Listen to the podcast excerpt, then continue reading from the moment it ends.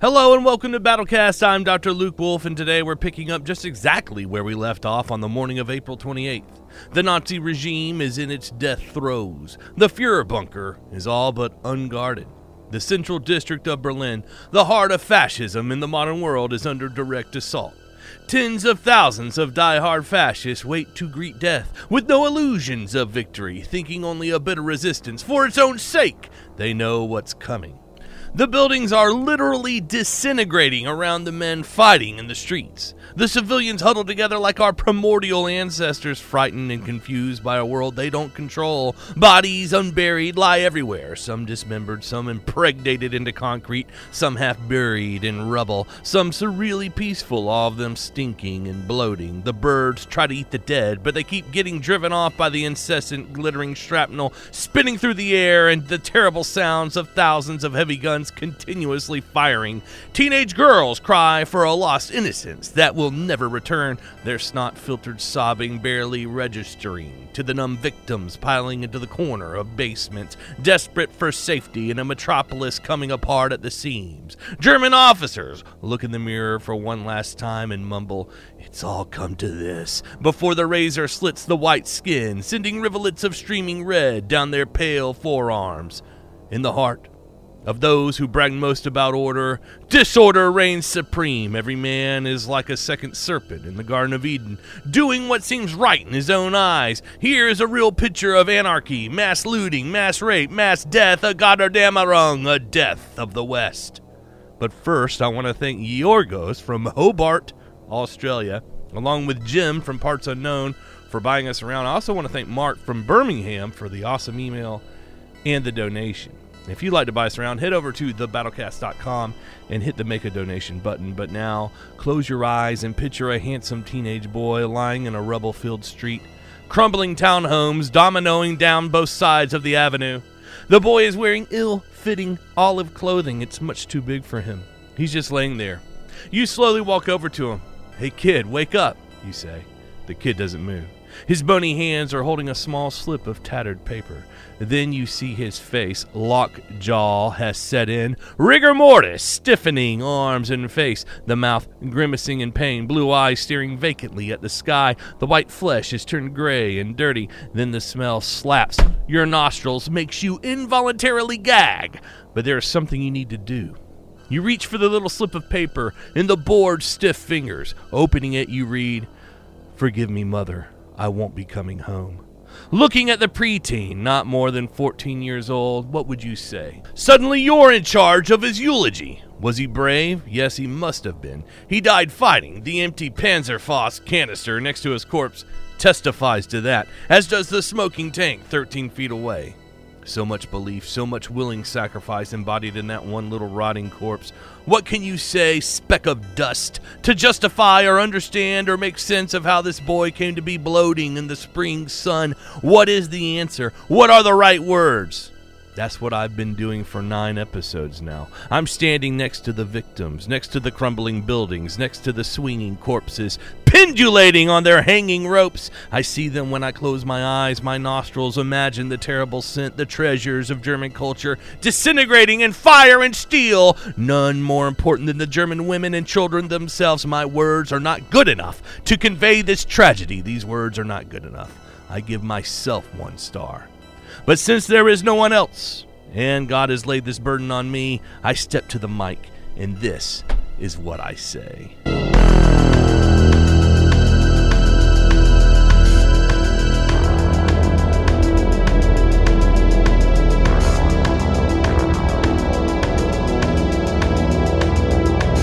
At dawn on April 28th, Jean Marie Coisil was summoned to his commanding officer's temporary headquarters in an apartment. The major explained the Russians were using a two story high railroad track to infiltrate soldiers into the buildings surrounding German strongpoints in their sector. Because of this, many of the German strongholds in the government district were totally exposed. The major solution was to send Jean Marie and his 16 men squad to find a ladder, climb up to the exposed train bridge, drive off any Russian troops on the bridge, and then clear the houses near the major sector that abutted the two story high railroad bridge. The whole time, Jean Marie and his troops will be totally exposed with little or no cover. The major might as well have ordered Jean Marie to blow his own brains out. Courcelles knew the odds were against him and his men. But orders are orders, and he sent out a few of his troops to find a ladder. They returned with one that was about 13 feet tall. The railroad bridge was 32 feet tall. That's 10 meters for you guys listening in Europe. Oh well, thought Jean Marie, we'll just have to make it work. Courcelles describes what happened next like this quote, We started running for the corner near the bridge when I was suddenly punched by an invisible heavyweight boxer in my stomach. The next thing I knew, I was up in the clouds flying. I say to myself, That's it. I'm dead. But it wasn't that unpleasant at all. I see myself lying curled up on the sidewalk among the rubble and broken glass. I am alone. I call for help. Two of my men come to save me. As soon as they touch me, I start screaming because I am feeling pain everywhere, all over my body. I'm transported to a cellar where my comrades put a bandage on my head because that's where I have a wound on the right side. Every square inch of my body hurts, but I don't feel anything in my head, even though that's where I'm wounded. I feel curiously numb. My limbs are heavy, difficult to move. I can't stand up. I'm being taken away. I never found out exactly what happened to the rest of my comrades. I'm taken to a clinic that's being evacuated before the Russians arrive to put a bullet into all of us. I'm so tired that despite the noise of the approaching battle and the commotion that surrounds me, I fall asleep. I'm awakened by Russian soldiers who search me, take and destroy everything I have, such as papers, military booklets, money, and photos. They tear everything up, sneering at me as they do it. I just blankly watch them, as blank and as empty as a used cartridge shell. The clinic is in flames around me. I nod. Yes, this is how it should be. This is about what I expected to happen. I go back to sleep. I vaguely feel that I'm being transported. I keep sleeping. When I finally wake up, I'm lying on a table in the middle of a hair salon. There near me is a German soldier wounded in the leg. The ceiling of the shop has a canopy through which gigantic flames can be seen licking the air. It is scorching hot. The store catches fire. Of course it does. Two of us make our way outside helping each other limp to safety. The streets are teeming with Soviet soldiers busy searching houses and looting. They ransack and destroy what they cannot take away. I nod again. Yes, of course. I keep half thinking I'm going to catch a bullet in the back of my neck. At that moment, in that atmosphere, crushed by our defeat, it would have been easy for us all just to die during the battle. Although without illusions about the end of this adventure, we didn't have time to think about it. We just fought on, like machines. And also, you have to have lived those moments to know how exhilarating it is to fight for a lost cause when there are only a few thousand of us in battle alone against the united armies of the entire world. Once the fight finished, all being irretrievably lost, of course, we found ourselves without hope and without any desire for anything. It was a state of mind that disappeared after a few days, and since you're listening to this, you know I survived. There were many who did not. End quote. A few hundred yards away from the crestfallen Jean Marie, on the morning of April 28th, Helmut Altner, a teenager slash soldier, was sleeping on the floor of a barracks room. It was still dark outside. For the past two weeks, he had walked almost 200 miles, seen most of his boyhood friends liquidated into melting pizza cheese, and engaged in innumerable and continuous firefights with the Russians. Finally, he was able to catch a little sleep, a little relief from the ongoing nightmare, when the door burst open and someone started screeching, The Russians are here! Get up! Get up! Altner was transformed into a suddenly disturbed forest hare, leaping into the air as a wild dog, jaws snapping at his hind legs, comes bounding for him. Helmut picks up the story like this quote, I throw on my greatcoat, grab a rifle and a few belts of ammunition, and dived outside. The night was woken up to frightening activity the thundering of guns and exploding shells, with the roaring of collapsing walls, the splintering of window panes, and the hammering of machine gun fire has become one single noise that paralyzes the senses and makes one's eardrums vibrate. The din has become a constant thunder, above which it is almost impossible to distinguish the individual gunshots and explosions. It penetrates and consumes one like an inevitable disaster. The earth shakes until one expects it to open up at any moment and swallow everything up into darkness. Figures running across the square show up like ghosts whenever an exploding shell spreads its bright flash of light for a few seconds. I stand in the cellar entrance, waiting for some troops to attach myself to. Then some figures dash by, racing towards the barrack gates, so I run with them. Nobody knows what's really happening, where the enemy is, or in what strength he is attacking us with. Fire's coming from all sides and is closing in on the barracks. In the distance, one can see the fire of tank guns. The shells explode in the walls above our heads, knocking down trees and sending splinters whistling through the air, stabbing into flesh and webbing. The tanks are rolling slowly forward with frightening regularity, tongues of fire licking the night. We fire like mad at the tanks to prevent any accompanying infantry advancing. Then there is a sudden explosion in the wall above, showering us with bits of stone. I clasp my head, for I have no steel helmet on, only my field cap.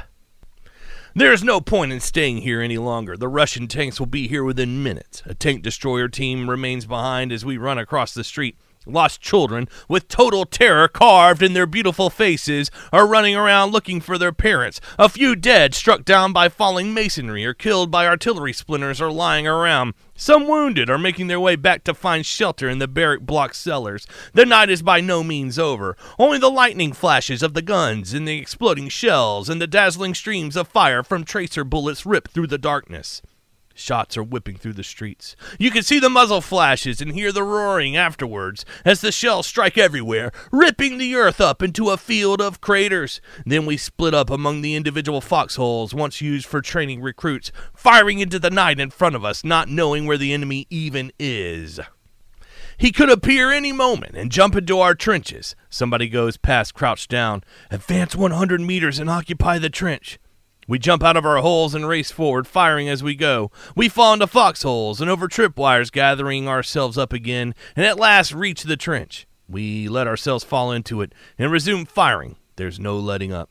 It is really desperate when one has to shoot not knowing where the enemy even is. The trench is filled with Germans. We are the front line for the entire empire. The night gradually lifts its veil Trees and bushes stand out sharper. The infantry fire has increased and is hitting the sand in front of our trench works. Bursts of tracer bullets come from in front of the barracks to strike the road embankment. Suddenly, the sound of a tank tears through the dawn, and a dark colossus runs up the road and stops by the bushes. We have thrown ourselves down, waiting for the end. Then it is suddenly silent. Even the enemy's infantry fire has stopped. We stick our heads above the parapet and recoil. The tank is standing quite close to the trench like a dark monster, only holding its breath before it devours us all. Then our eyes seem bewitched as the turret hatch opens and a head appears. Don't shoot! Suddenly sounds through the silence, and we hold our breath. Only the distant roaring of explosions somewhere sounds like thunder in the wings. I think it may be a German tank, but I w- must have been wrong. It can only be Russian. Then it drops in the silence. Comrades, give yourselves up! There's no point in fighting on. The Russians outnumber you. The barracks are completely surrounded. Run across and report to the Russian troops at the field. You will be treated well, and you will be able to go home as soon as hostilities are over. Soldiers, there is no point anymore. Do you want to lose your lives in the last hours of a war already lost? Then the hatch slams shut. The engine roars into life, and the tank clanks away, a white cloth fluttering behind like a flag. Soldiers are jumping out of the trench and running across the field to disappear between the bushes and then scramble up the hill to the road, where they vanish between the mostly shot up weekend homes. More and more are going, running across like an avalanche, civilians and soldiers from the emergency companies. From the distance comes a voice Soldiers, give yourselves up! There's no point anymore! Sergeant Ritten comes along with a chalk white face, his blue eyes flashing with anger. His hatred seems otherworldly. Those swine! Those swine! He forces through his clenched teeth and holds a pistol in front of our faces. Are you thinking of running over, huh? Then you would get a bullet faster than you would have gotten over. He orders us to fire at the deserters. I too would like to disappear, turn my back on everything, and hide myself somewhere to wait until it's all over. The oath that binds me means nothing anymore. I feel myself released from it since it became clear what sort of game was being played with our bodies. But there's something else that holds me back despite everything. The words obedience and duty are so deeply burned into our hearts they smolder on like a small spark to hold us back. We simply cannot find a way out of the maze of feelings, out of the conflict between our upbringing and the common sense that comes to us in terms that we do not even recognize, as they contradict everything that we have been taught in our entire lives. End Quote. I want to stop right here.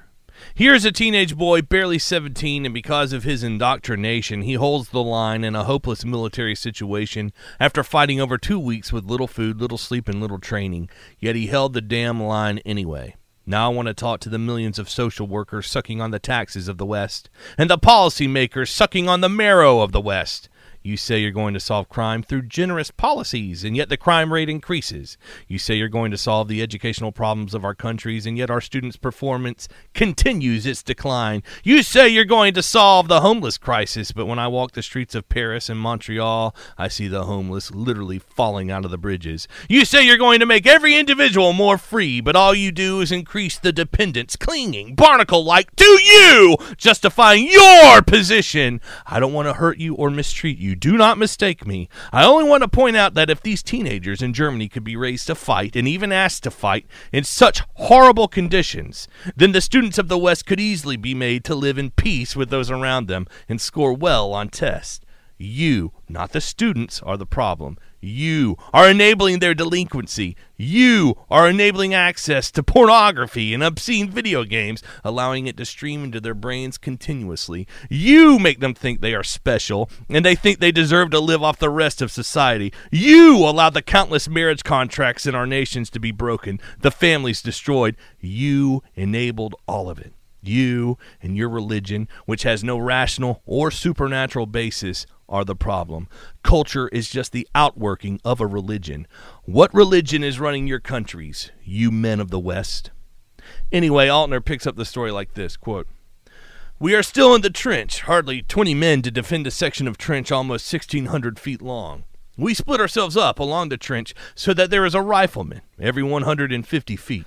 20 men given the impossible task of holding back 2,000 Soviets. The enemy attacks, smothering us in terrific infantry fire and driving us to the ground. When the firing suddenly stops, the Russians are already in the bushes in front of us. We've collected up the weapons of the dead and deserters and laid them loaded in front of us on the parapet and I've got hold of a submachine gun. We fire like mad. The machine gun on the left combs through the bushes. It is all so absurd. We would like to throw the whole business aside and vanish, but nevertheless we still hold on. Our youthful trust has been shamefully abused and misled, but we still hope for a miracle that can no longer save us, for the war is undoubtedly lost. But I still have an inner voice that whispers, Fight on!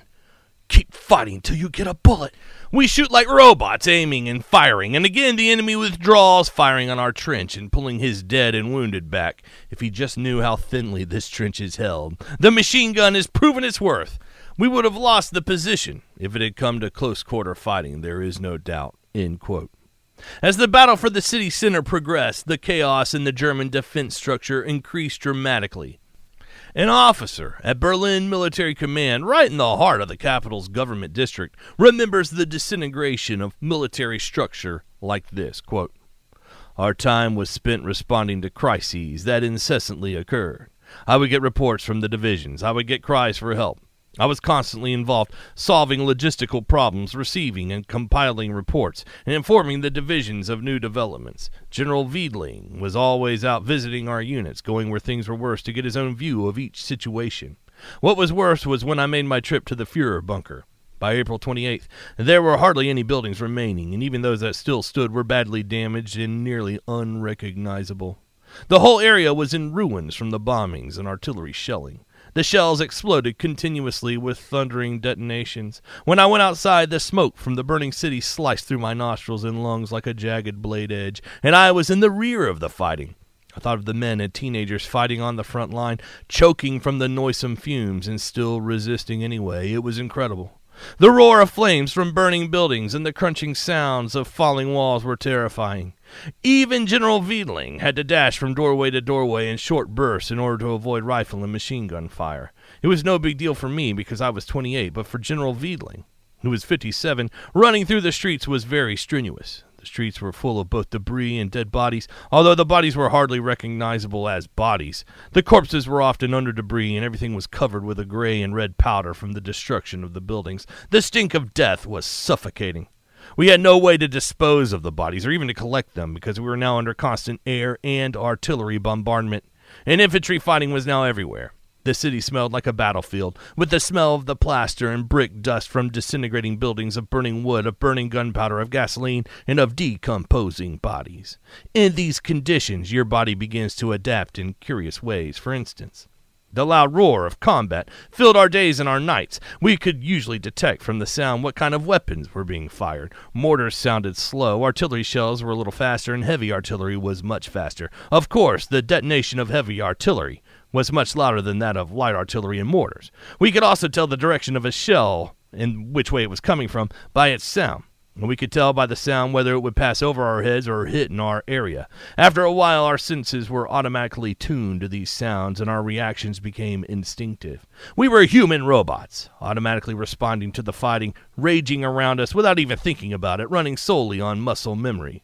By now, the effort to supply us by air had practically ceased, since the east west axis, the parade avenue through the Tiergarten, was now under constant mortar fire. The last plane that had landed did not make it off the ground again and was still sitting there, crippled by enemy fire. It was impossible to land ammunition for 50,000 men, let alone to parachute it in. The airdrops had produced only six tons of supplies. Above all, there was no way to distribute the supplies that did get in to the troops.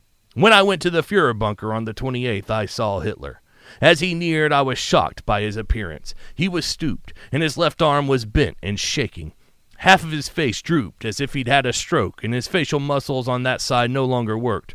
Both of his hands shook, and one eye was swollen. He looked like a very old man, like he was 76 instead of 56. His appearance was pitiful. Hitler was a caricature of what he had been. It was like an American cartoonist had deliberately drawn him as deteriorated as possible, except this was in real life. He really was physically falling apart. I wondered how it was possible that in only six years, this idol of my whole generation could have become such a human wreck. It occurred to me then that Hitler was still the living symbol of Germany, but Germany as it was now. In the same six years, the flourishing, aspiring country had become a flaming pile of debris and ruin. Hitler refused to even consider breaking out of Berlin. General Weidling later told me his suggestion that the garrison attempt to break out to the west was written off out of hand. And you should have seen the way he refused me, Weidling said angrily.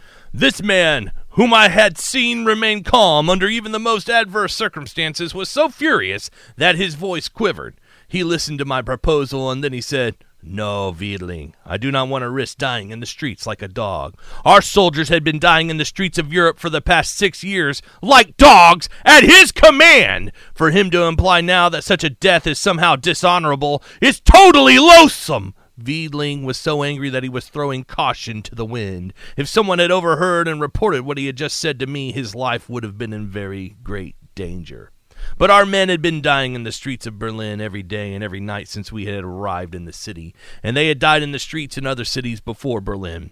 For Hitler to be so disrespectful towards the men who were sacrificing their own lives every day just to keep him alive one more day filled me with anger also. Many men who had served under my command had died since the beginning of the war. My own brother had died for Fuhrer and fatherland. No wonder Weidling was angry. We had both been in the war from the beginning and we had both seen countless deaths in our almost six years of war. As soldiers, we had accepted death, even our own. As a natural part of our lives, we accepted it as a price we had to pay for a cause we thought just, at least in the beginning. We were perhaps only now, at the last possible moment, beginning to see clearly what kind of men we had been following. End quote. Later on the afternoon of April 28th, an Axis soldier's only thought was to go to sleep. His words are poignant so I'll quote them for you. Quote, I just want to sleep, sleep, and suddenly wake up to discover that it was all nothing but a bad dream, that there was no war, that there are no ruins, no dead and ripped apart bodies, but that there is peace, and the sun shines, and life pulses without the threat of coming to an end at any and every moment. But this is only wishful thinking. We are condemned to death and do not know why, nor do we know why we are not allowed to live. End quote. A few blocks away, in broad daylight, amid the crumbling rubble and bullet ridden walls of the city's shattered buildings, the rapes continued. One woman thought she was safe when all of a sudden a rifle butt hammered on her apartment door. When her roommate opened the door, two hulking, gray haired men stepped into the living room. I'll let the victim describe what happened next. Quote, one of them grabs hold of me and shoves me into the front room, pushing an old woman out of the way. The one shoving me is an older man with gray stubble reeking of brandy and horses. He carefully closes the door behind him and, not finding a key, slides the wing chair against the door. He seems not to even see his prey, so that when he strikes, she is all the more startled as he knocks her onto the bedstead. Eyes closed, teeth clenched. There's no sound. Only an involuntary grinding of teeth when my underclothes are ripped apart. The last untorn ones I had. Suddenly his finger is on my mouth, stinking of horse and tobacco. I open my eyes, a stranger's hands expertly pulling apart my jaws, eye to eye. Then, with great deliberation, he drops a gob of gathered spit into my mouth. I'm numb, not with disgust, only cold. My spine is frozen, icy, dizzy shivers around the back of my head. I feel myself gliding and falling down, down through the pillows and the floorboards. So that's what it means to sink into the ground. Once more, eye to eye, the stranger's lip open, yellow teeth, one in front half broken off. The corners of the mouth lift, tiny wrinkles radiate from the corners of his eyes. The man is smiling. Before leaving, he fishes something out of his pants pocket, thumps it down on the nightstand without a word, pulls the chair aside, and slams the door behind him. A crumpled pack of Russian cigarettes, only a few left. My pay.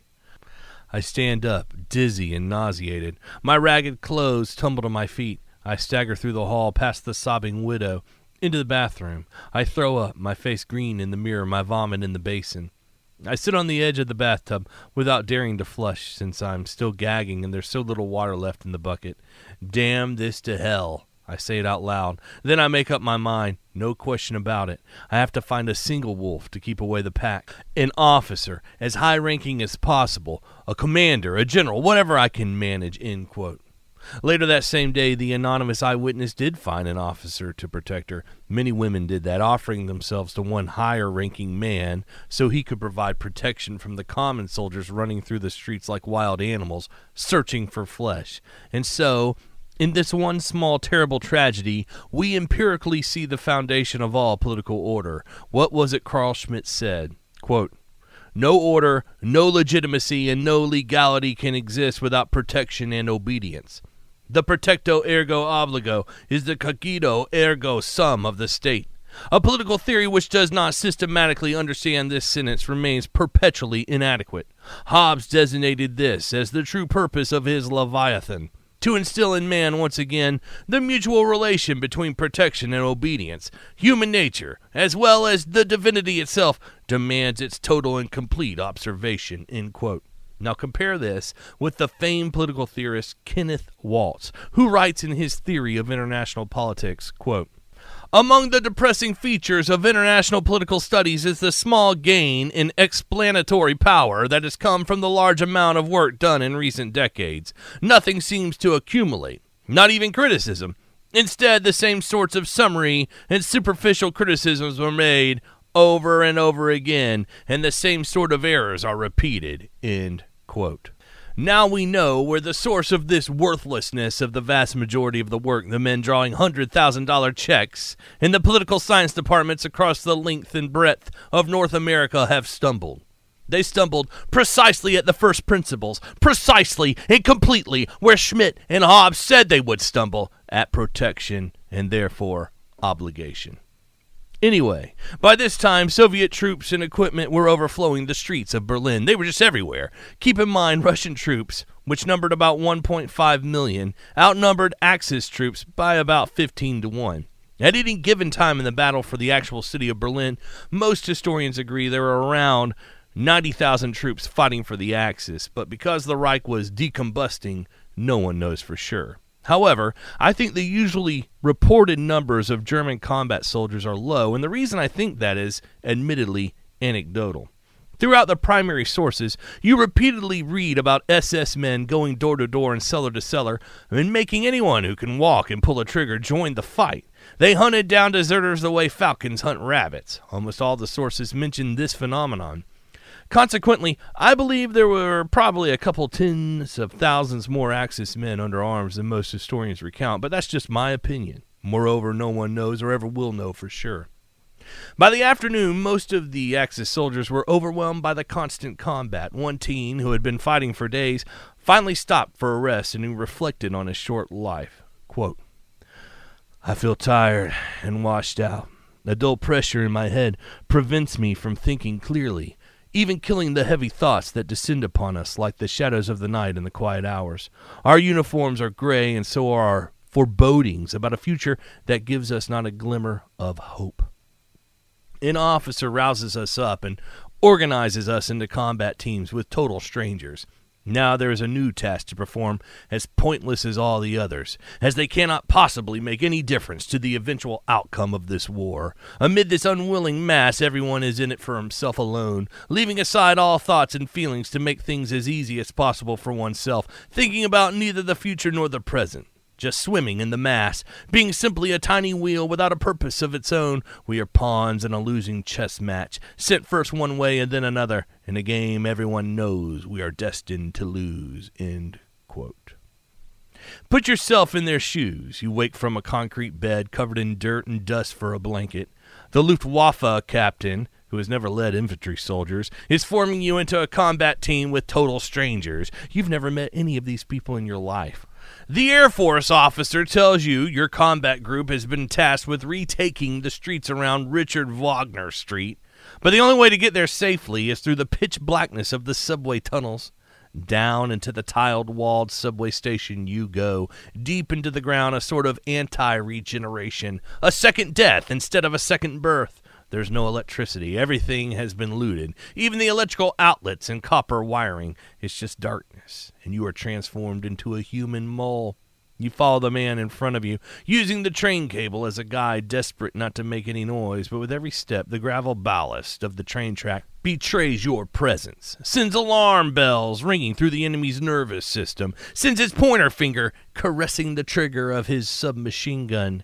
Your dumbfounded face peers into the inky blackness and you can't even see your hand in front of your own face. Every sound echoes and surreally bounces across the miles long tunnel. You walk, if you can call it that. It's more like frightened stumbling. You stumble along desperately hoping for daylight, longing to be out of this pit. Then, all of a sudden, an explosion rings out in the sound magnifying tunnel. There are shots all around you. You feel stinging flecks of tile and mortar embed in the tender tissue of your neck and cheeks. You throw yourself into the darkness, an Olympic swimmer diving into a pool. Suddenly, the gravel finds you and hits you, hammering the air out of your lungs. Rifle rounds hit the gravel around you. You can feel the shots move past you, hear the zing snap of the rounds passing near your ear. You close your eyes, and then the shooting is over. A few yards ahead of you, you find another German unit guarding the exit from the subway station. They had mistaken you for Russians. Their mistake cost you four men dead and two men wounded. You take the wounded to the nearest medical station and leave the dead. Finally, you have reached sunlight. Although, because of the omnipresent black cloud hanging over the smoldering city, there is actually little sunlight peering through the opaque fumes, but it's still better than the vast blackness of the subway where your mind projects monsters and demons waiting around every bend. Then you make your way to Richard Wagner Street, and engage the veterans of Zhukov's army in house to house fighting. Such is the way the Reich tumbled down, drowning in the vast black darkness in vats of crimson blood. Now, the primary objective of the Soviet army was the Reichstag. The problem was, in order to physically get to the Reichstag, the Russians had to cross the Spree River, which meant crossing a bridge. Of course, the hardcore German veterans defending the government district were no fools. They understood right where the Russian thrust would be coming to the bridge. Any idiot could see it. That's where Sergeant Major Willy Rogman was waiting, at the other end of the main bridge, directly in the path of the Soviet line of advance. In the late afternoon, the Russians came on. This time, for once, there was no artillery bombardment because the Russians were trying to utilize the element of surprise. There was no surprise. Willy and his SS veterans were waiting to cut down the Russians with pre planned fields of fire. It was a bloodbath. Willy describes it like this quote, There was a barricade on our side of the bridge where we manned a defensive position. In the early evening, two Russian divisions attempted to storm the bridge.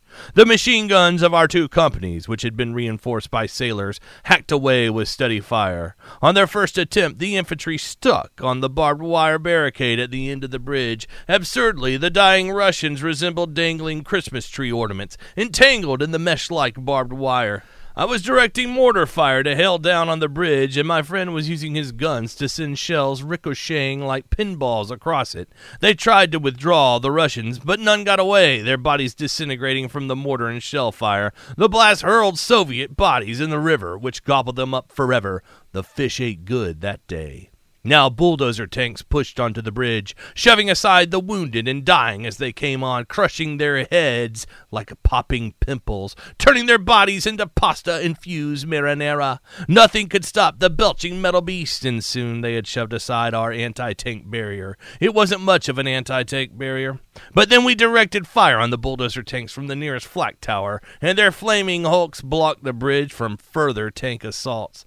Fresh infantry stormed the bridge and were able to form a small bridgehead on our side. Now the officials from the Ministry of the Interior went to action frantically pouring fire from their windows with their old MG 34s. They defended their building like a fortress because they knew they would be murdered if they were captured alive. Unfortunately, we had weakly defended the diplomatic quarter because we wanted to respect the neutrality of other nations. The Russians didn't have this weakness, and they stormed through this weakness into our front line like a bursting dam. One minute there were no Russians, the next minute they were everywhere. Later on, a German sapper team attempted to blow up the bridge Villy and his men were defending, but they only succeeded in destroying half the bridge on one side. In other words, the bridge was still passable. A few hundred feet away, Helmut Altner was thrust into battle underground inside the broken subway system on the afternoon of April 28th. This is what happened to him. We are split into individual combat teams to try to get past the enemy. Some Hitler Youth combat teams, specially trained for underground fighting, join us. We jump back down on the tracks and advance slowly, keeping pressed close to the walls. The U-Bahn line has some gentle curves behind any of which the enemy could be lurking. We advance step by step. A ventilation shaft allows us a pause, and the battle from the streets above sounds like distant thunder and takes our breath away. It does not seem to be all that far off. We're right under the combatants. We go on slowly, then the Russians fire, and it comes as a relief from the uncertainty. Now we know where we stand. They are down there with us, two armies of rats clawing one another in the darkness.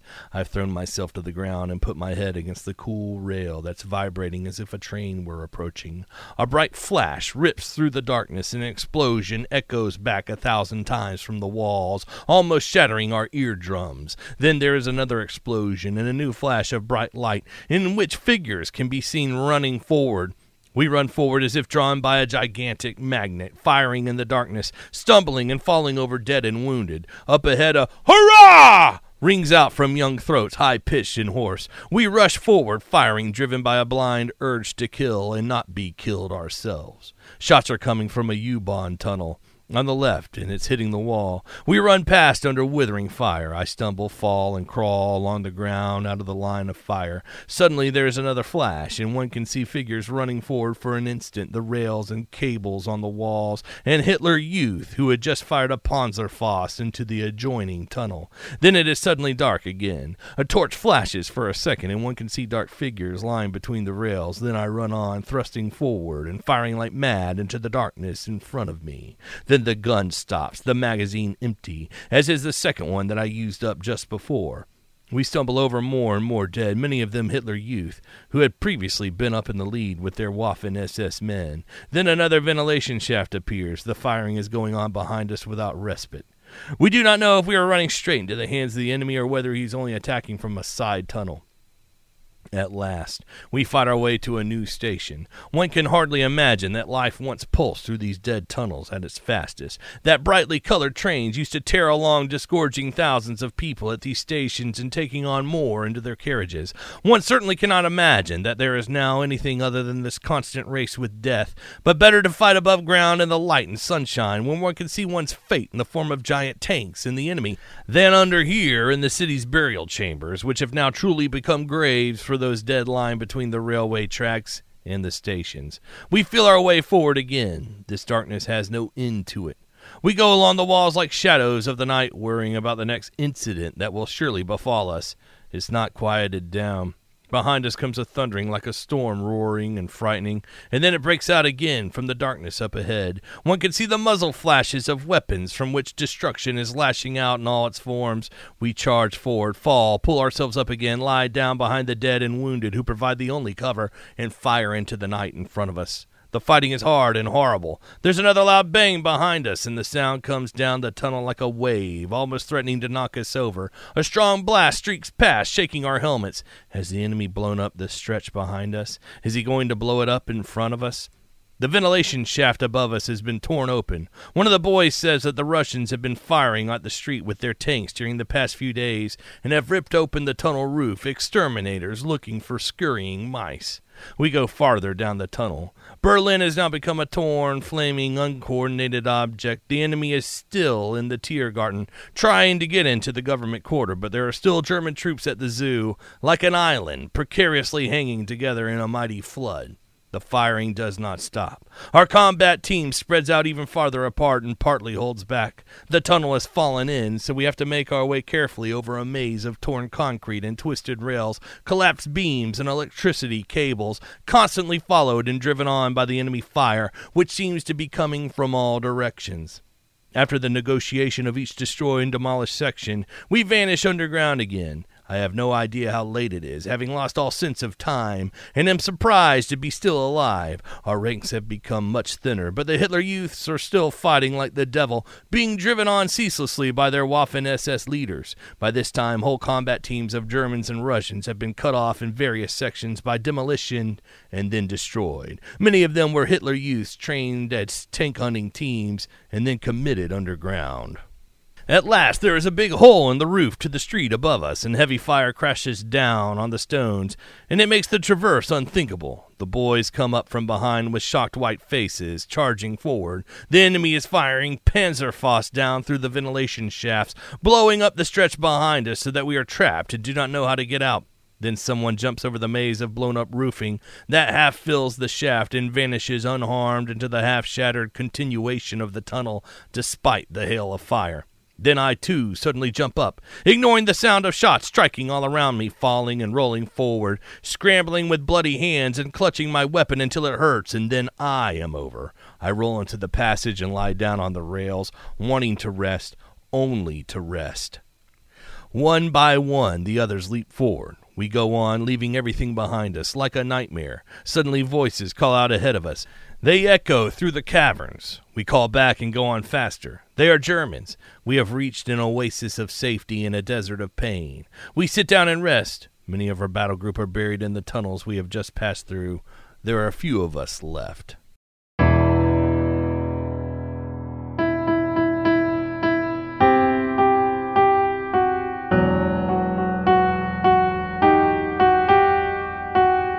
And his helmet Altner reflected on the hopelessness of his situation back in the Fuhrer bunker, Hitler's secretary Martin Bormann and the radical Nazi general Wilhelm Burgdorf were engaged in a heated argument. Burgdorf was shouting at Bormann that he was regarded as a traitor to the German people because of his unquestioning obedience to Hitler, and now Burgdorf realized at the last minute the corruption of the Nazi elite. General Krebs tried to quiet Burgdorf, after all, Hitler was just a few feet away from the men, but it was too late for social niceties. Burgdorf screamed with the passion of a lover who suddenly realizes his wife has been unfaithful for years.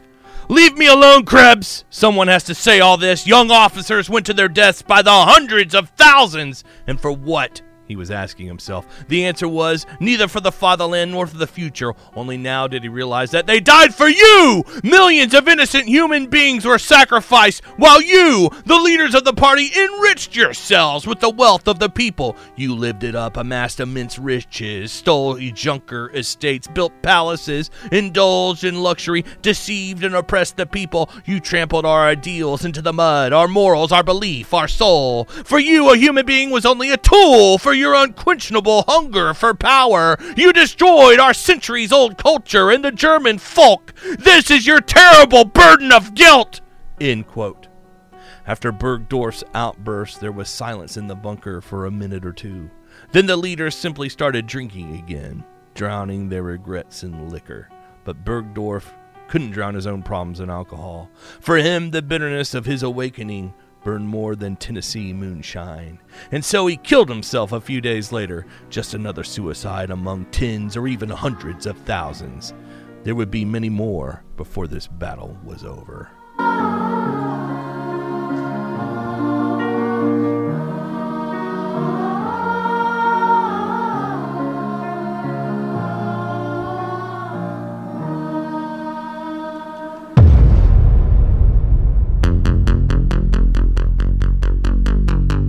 And that's another one of the books for me. Once again, I want to thank everybody who shares the show on social media and everybody who tells a friend about it.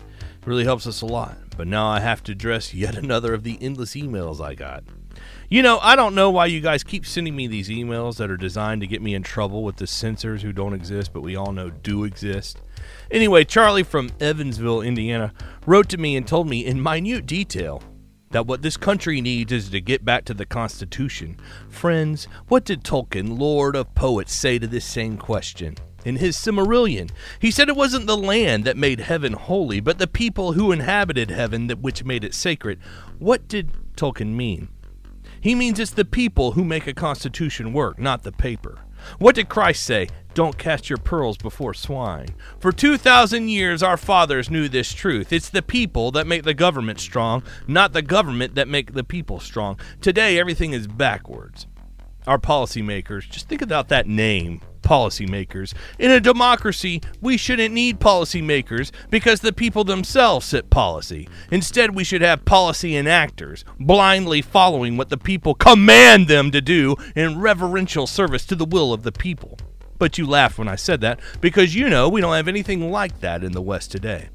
Anyway, I want all of you to hear the words of your God, Christ, and your poet, Tolkien, and your podcast host, me. It's not the Constitution that makes a people good, it's a good people that make a Constitution. That's why Benjamin Franklin said America would be a republic if the people could keep it because he knew the government was only as good as the people who made it.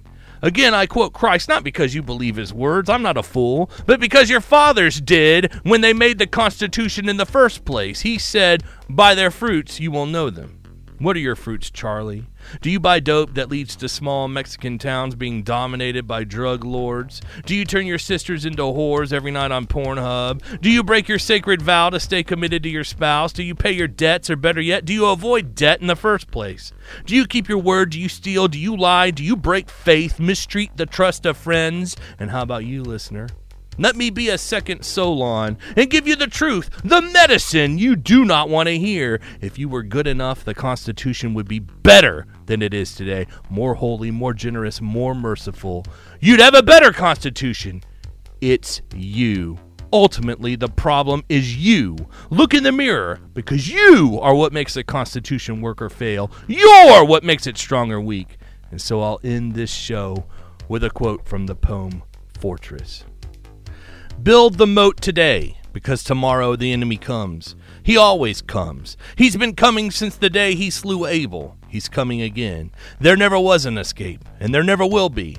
Build the moat yesterday. Build it deep, build it wide, build it firm, because the enemy is always at the gate, always beating at the door of the ark. Don't let him cross. Keep on your guard. Build the moat yesterday.